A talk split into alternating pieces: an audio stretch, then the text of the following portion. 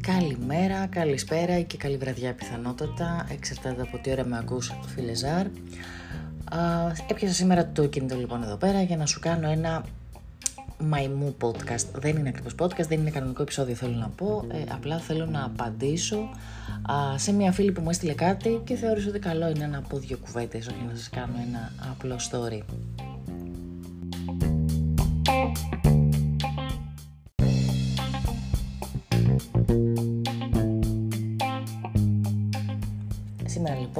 Φίλη μου έστειλε το εξής. Έχω μια ερώτηση. Ισχύει ότι αν έχουμε την Αφροδίτη μας στο προηγούμενο ζώδιο του ήλιου, πλήττονται οι σχέσεις; Ξέρω ποιος τα λέει αυτά. Και μου είπε το όνομα ενός μεγάλου αστρολόγου σε ηλικία και ιδιότητα βιογραφικού τέλος πάντων χρόνια στην πλάτη του, που τα σέβομαι απόλυτα αυτά τα χρόνια, αλλά δεν σημαίνει απαραίτητο ότι σέβομαι και τις απόψεις. Όπως και πολλών α, άλλων α, που ασχολούνται με την αστρολογία, διαφωνώ οριζοντίως και καθέτος, ενώ σαφέστατα υπάρχουν και λαμπρά παραδείγματα, δυστυχώς λίγα που σέβομαι απόλυτα στο χώρο αυτό, αλλά θέλω να σας πω λοιπόν ότι με αφορμή του, του γεγονότος ότι δεν ισχύει καθόλου αυτό, αυτό το statement, αυτή η δήλωση που έχει γίνει από το συγκεκριμένο αστρολόγο και το μόνο που δημιουργεί στον κόσμο είναι μία α, τρομολαγνία, μία λατρεία προς την καταστροφή, ότι όλοι θα είναι δυστυχισμένοι, περισσότεροι, τα τρία τέταρτα του πληθυσμού στη γη που έχουν γεννηθεί και έχουν τον ήλιο τους μπροστά από την Αφροδίτη τους κτλ. κτλ. Αχ, τα έχω ξαναπεί αυτά νομίζω. Δεν α, είμαι πάρα πολύ κατά και θέλω να σας προστατέψω όσο μπορώ ε, και ό, όσοι ασχολείστε λοιπόν με την αστρολογία και να σας πω ότι προσπαθήστε να έχετε ένα γερό φίλτρο θα μου πεις για να έχουμε φίλτρο ρε κοπελιά πρέπει να έχουμε και γνώση. Οκ. Okay. Προσπαθήστε λίγο με το μάτι να δείτε όταν κάποιος υπερβάλλει σε αυτά που λέει, στον τόνο της φωνής, στο αν θέλει να γίνει drama queen ή όχι. Αυτό καλό είναι να το κάνουμε όχι μόνο στους αστρολόγους, γενικά γύρω μας, έτσι. Να βλέπουμε ποιοι άνθρωποι είναι ε, άδεια βαρέλια, για παράδειγμα. Τώρα δεν μιλάω για το συγκεκριμένο αστρολόγο, γενικά μοιράζομαι λίγο μαζί, μαζί σας την απόψη μου για τον κόσμο. Όταν ακούτε πολλά, ε, να κρατάτε πάντα μικρό καλάθι ή αλλιώς το άδειο βαρέλι κάνει πάντα θόρυβο. Παιδιά, είναι, ε, είναι τεκμηριωμένο αυτό.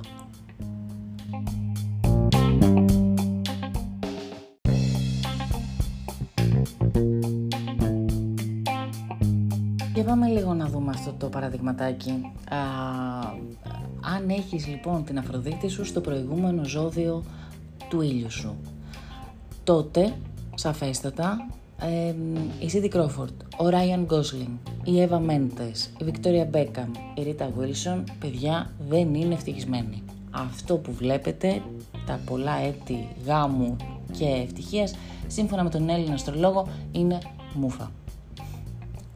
Δεν ξέρω, γελάνε τα μέσα μου αυτή τη στιγμή. Τι λέτε, έχω μια μικρή υποψία ότι δεν ισχύει αυτό το statement. Έτσι. Πολύ αμυδρή υποψία ότι δεν ισχύει.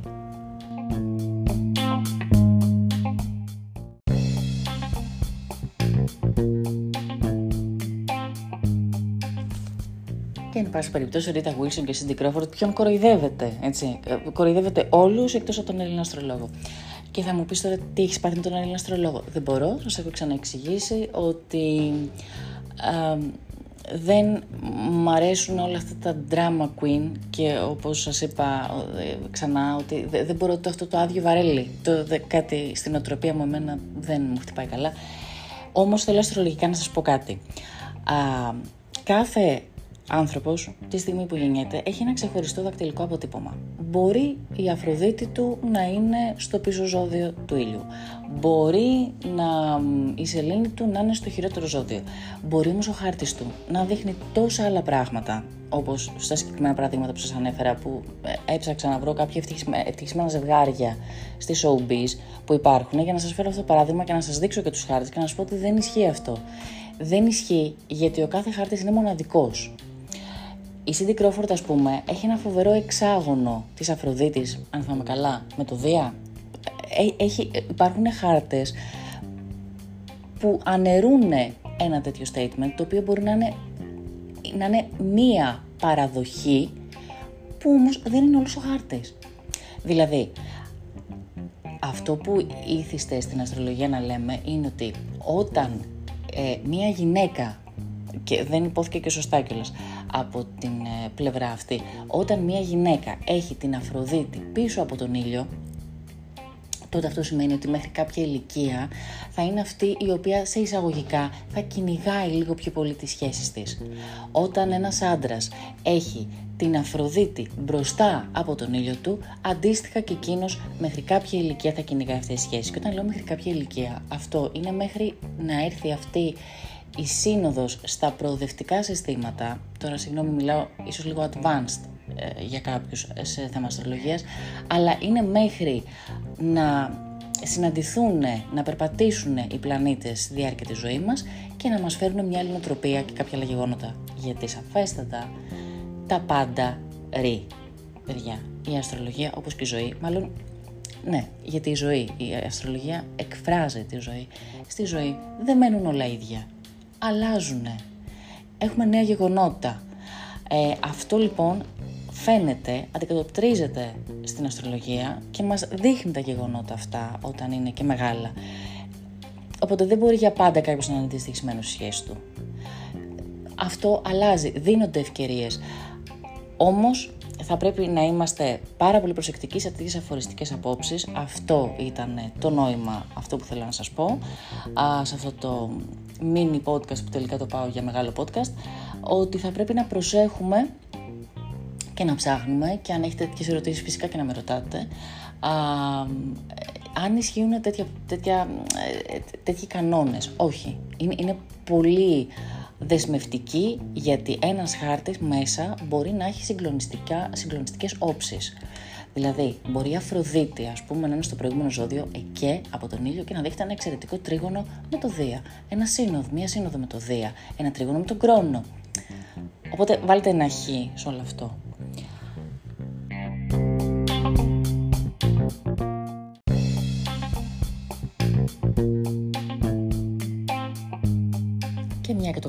Podcast, καλή ευκαιρία είναι να εξηγήσω λίγο και ε, κάποια μηνύματα που λαμβάνω και μου λένε «Μα έχεις πει ο Σεπτέμβριος ότι θα είναι πάρα πολύ ωραίος μήνας, α, εγώ γιατί δεν περνάω καλά» ε, και τα ρίχνουμε όλα στον ανάδρομο Ερμή. Σαφέστατο ο ανάδρομος Ερμής, παιδιά, δεν είναι ένα πολύ εύκολο, α, μια πολύ εύκολη συνθήκη, αλλά δεν είναι τόσο τραγική συνθήκη.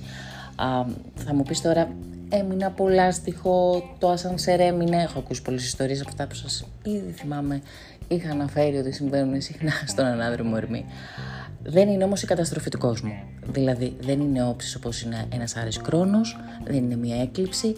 Είναι λίγο πιο γκούφερ ο, ο ανάδρομος Ερμής.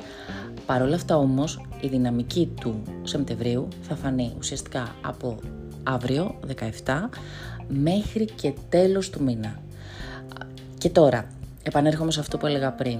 Γιατί εγώ δεν περνάω καλά το Σεπτέμβριο που μου έχετε στείλει πολύ; Γιατί συγκεκριμένα κάποιοι περνάνε άθλια που μου λένε.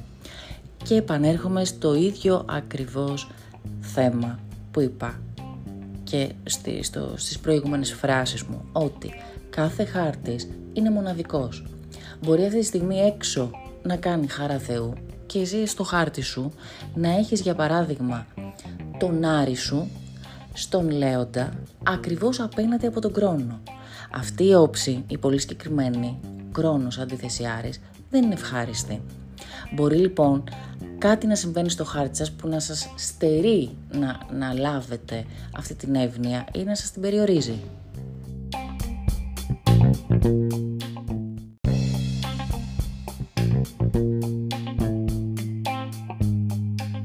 Και θα μου πεις, Ζαρατούστρα μου, εγώ Πού να ξέρω τώρα που τα έχω όλα, εγώ ακούω τις γενικές σου προβλέψεις. Να μην τις εμπιστεύομαι. Άκου λοιπόν. Θα τις εμπιστεύεσαι, αλλά θα κρατάς και με μια πισινή και θα λε. Λοιπόν, η πισινή πρώτη ποια θα είναι; Θα διαβάζει και τον οροσκόπο σου. Παιδιά, ο οροσκόπος ίσως να είναι και πιο σημαντικός στην πρόβλεψη από τον ήλιο. Δηλαδή, α, ο οροσκόπος για τους λίγο πιο προχωρημένους στην αστρολογία θα πω το εξής είναι ουσιαστικά η σωστή οικοθεσία του χάρτη σας. Αν εγώ λοιπόν έχω οροσκόπο εγώ καιρό, πρέπει να διαβάζω και τον εγώ καιρό. Γιατί έχει ακριβώς την ίδια οικοθεσία όπως είναι στο χάρτη μου. Πρώτος οίκο εγώ καιρός, δεύτερος οίκος για παράδειγμα, και πάει λέγοντας.